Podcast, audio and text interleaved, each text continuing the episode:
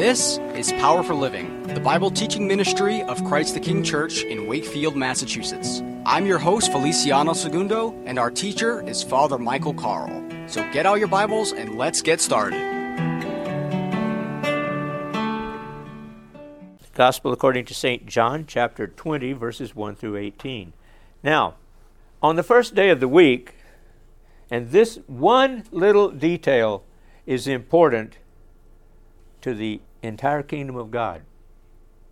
Because this one detail was the turning point in the type of worship that we do, right? Because it says on the first day of the week, and that's Sunday, the first day of the week, which means that Christians now worship on Sunday, the Lord's Day. I think we talked about this a little bit last week, distinguishing between the Sabbath and the Lord's Day.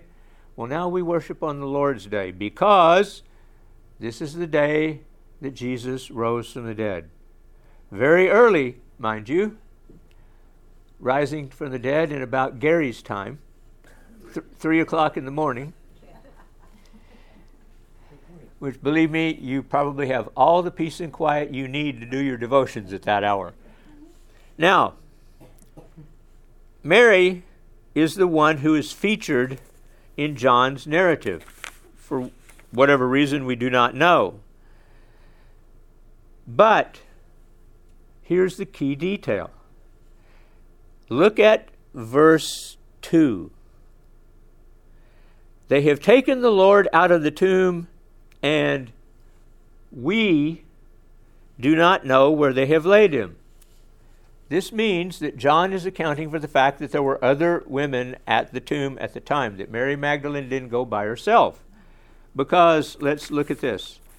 In Matthew, Mary Magdalene and the other Mary were there.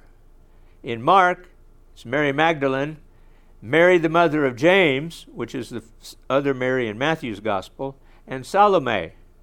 And in Luke, it's Mary Magdalene, Mary the mother of James, and Joanna, and the other women with them. This, is, this does not mean that any of these accounts are inaccurate. It just means that the writer decided to report that detail or these details rather than just focusing on Mary Magdalene alone. Now, here's another key detail. We do not know where they've laid him. So Peter went out with the other disciple and they were going towards the tomb. Both of them were running together. But the other disciple outran Peter and reached the tomb first. Now, why were they running to the tomb? Why would you think that?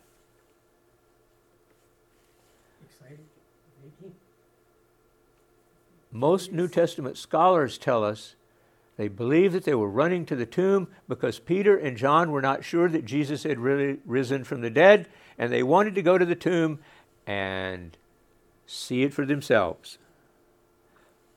Because you wonder, Mary Magdalene and these other women brought the spices and other things to anoint Jesus' body, which means they had questions about what Jesus meant when he kept saying, and on the third day rise from the dead.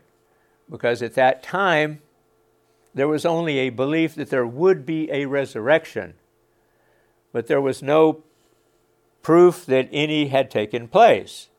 Although I think Elijah and Elisha both raised somebody from the dead. But that was it. In the 2,000 previous years of biblical history, from Abraham's story all the way to John the Baptist, only from what I can tell by reading the Old Testament, only two people had been raised from the dead up to that time. So they didn't have a great amount of context, as it were, or whatever, for the understanding what it meant to be risen from the dead. So they were doubting. And stooping in, stooping to look in, he saw the linen cloths lying there, but he did not go in. Then Simon Peter came following him and went into the tomb and he saw the linen cloths lying there, and the face cloth which had been on Jesus' head, not, let's see, not lying with the linen cloths, but folded up in a place by itself. Now, here's an absolutely fascinating detail. And this is evidence that we know that Jesus actually rose from the dead. Is the grave clothes were lying there. If anyone had been breaking into the tomb to steal the body, or if his disciples were trying to get into the tomb to take the body away, they would have picked up the whole thing. They would have picked up Jesus and the grave cloths that were wrapped around him. But the grave cloths were still there. So there's speculation on whether or not Jesus passed through the cloths automatically, or if Jesus had gotten up, taken them off, and just threw them back down or whatever when he rose from the dead. And then there was the face cloth, separate from the others, obviously, and it was folded up very neatly. So someone had actually physically done that. So that means, based on this part of the evidence, that Jesus clearly rose from the dead. And think about it if a grave robber had come there, they'd have just picked up the whole bundle, clothes and all, and carried him away. But the cloths were still there. Now, John also went into the tomb and he saw and believed. Now, remember, this is John's gospel. So, John's giving himself a little credit there. He saw and he believed. So, John's letting everybody know that John believed that Jesus had risen from the dead.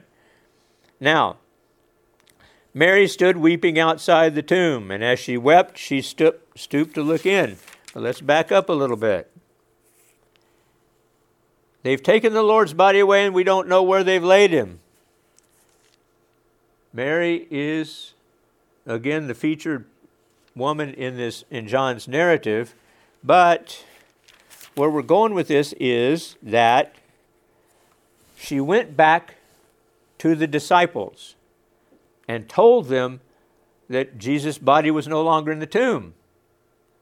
Now, when they went back to talk about how she had seen Jesus risen from the dead, Luke tells us in his gospel that the disciples thought those were idle tales.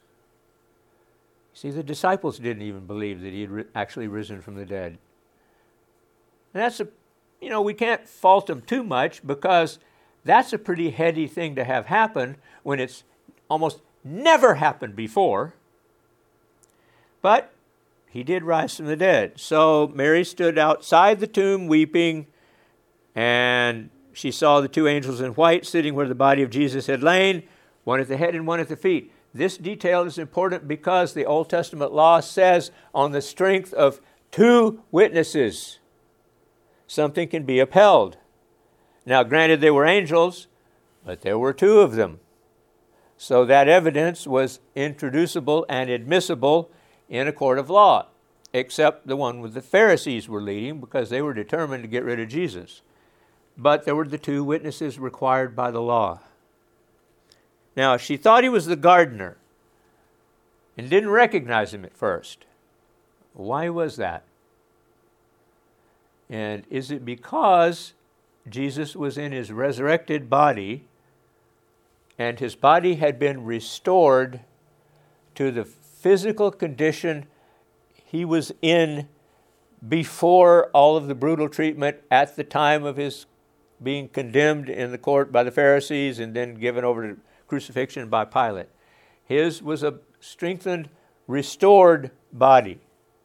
The last time Mary Magdalene had seen Jesus was when he was looking like a beaten up very badly, scarred, bleeding, losing all of his blood, and it was in pretty bad shape. And if you've ever seen the movie The Passion of the Christ, you all know how brutal that was. But my guess is Mel Gibson didn't go far enough. And you think, oh my gosh, you know, because they showed Jesus being all gashed up with that with the scourge that had the rocks and the hooks and other things in it that would tear the flesh off of his back. But that's the last way that Mary Magdalene had seen Jesus. And so there he is in this perfect body again, standing there. So she thinks he's the gardener. Okay, you know, good guess, I guess, but wrong.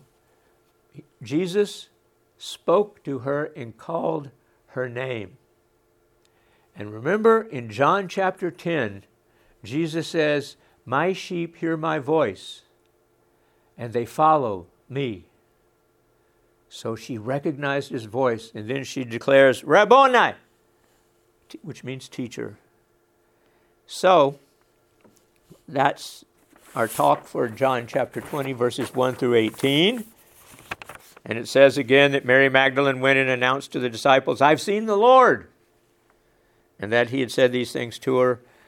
Now, our next scripture passage we're going to look at is the one from 1 Corinthians.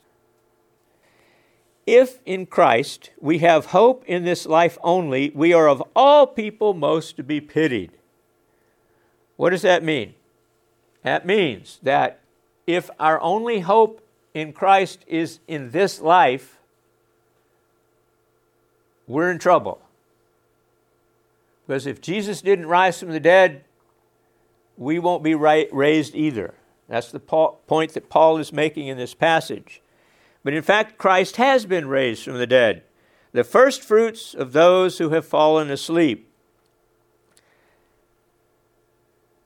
For as by a man came death, by a man has come also the resurrection of the dead. For as in Adam all die, so also in Christ shall all be made alive. Verse 22 upholds the biblical doctrine of original sin because of Adam and his uh, lack of willingness to tell his wife no. And some of you may be able to understand that.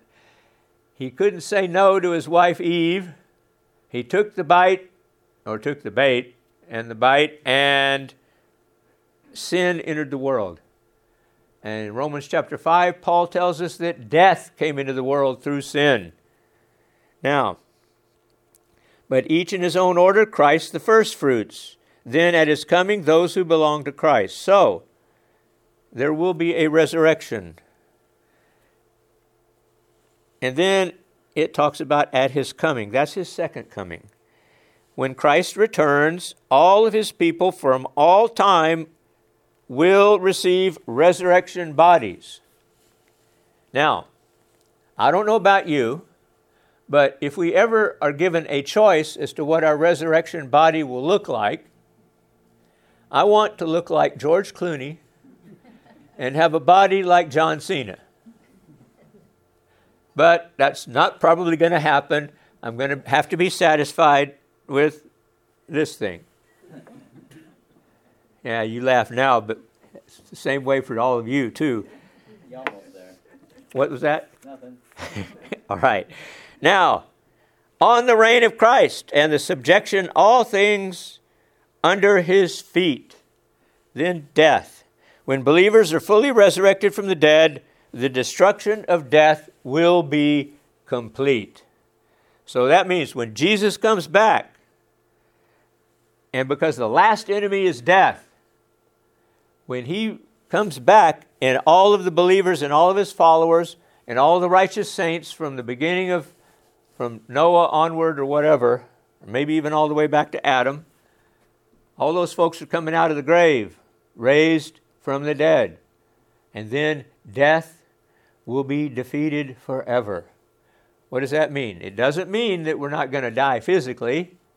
Bummer. But it means that we will live forever in heaven with our risen Savior and King Jesus. Now, there's some pretty heady theology in this short passage, but that's about all we have time for today.